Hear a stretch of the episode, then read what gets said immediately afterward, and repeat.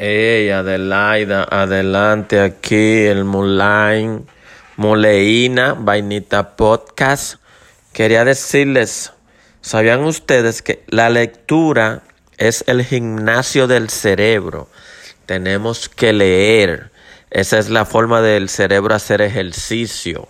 Para coger el hábito, tú empiezas al pasito, una, dos líneas y después media página, después una página diario y poco a poco va cogiendo el hábito hasta que después ya te puedes leer hasta medio libro en un día. Tú empiezas cinco minutos, diez minutos y vas subiendo gradualmente. Inclusive yo estoy en esa porque yo perdí mi hábito de leer por diferentes razones.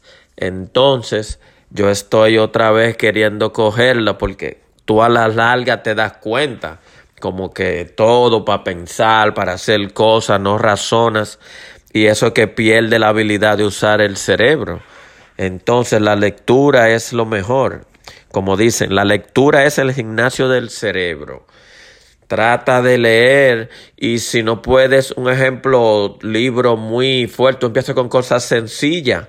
Yo inclusive, ustedes saben que yo soy el padre de...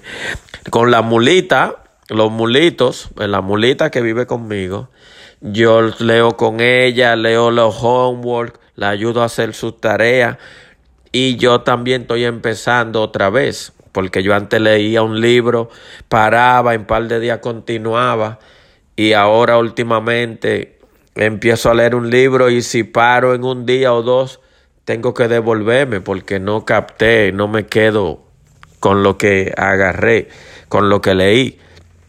Así que a mis amigos, para despertar esas células que están durmiendo en el cerebro, les recomiendo, es recomendable empezar a leer, como les dije, aunque sea un paquito, los headlines de la noticia, eh, algo así suave y después poco a poco le van anexando. Empiezan con cinco minutos, después diez, después quince, hasta que cojan el hábito y verán qué aperidad y qué tripeo es cuando usted le coge la onda y te pone a leer, que tú te lees su libro y te sumerge. Mira, tú vas leyendo y tú te metes dentro de la historia de lo que se está leyendo.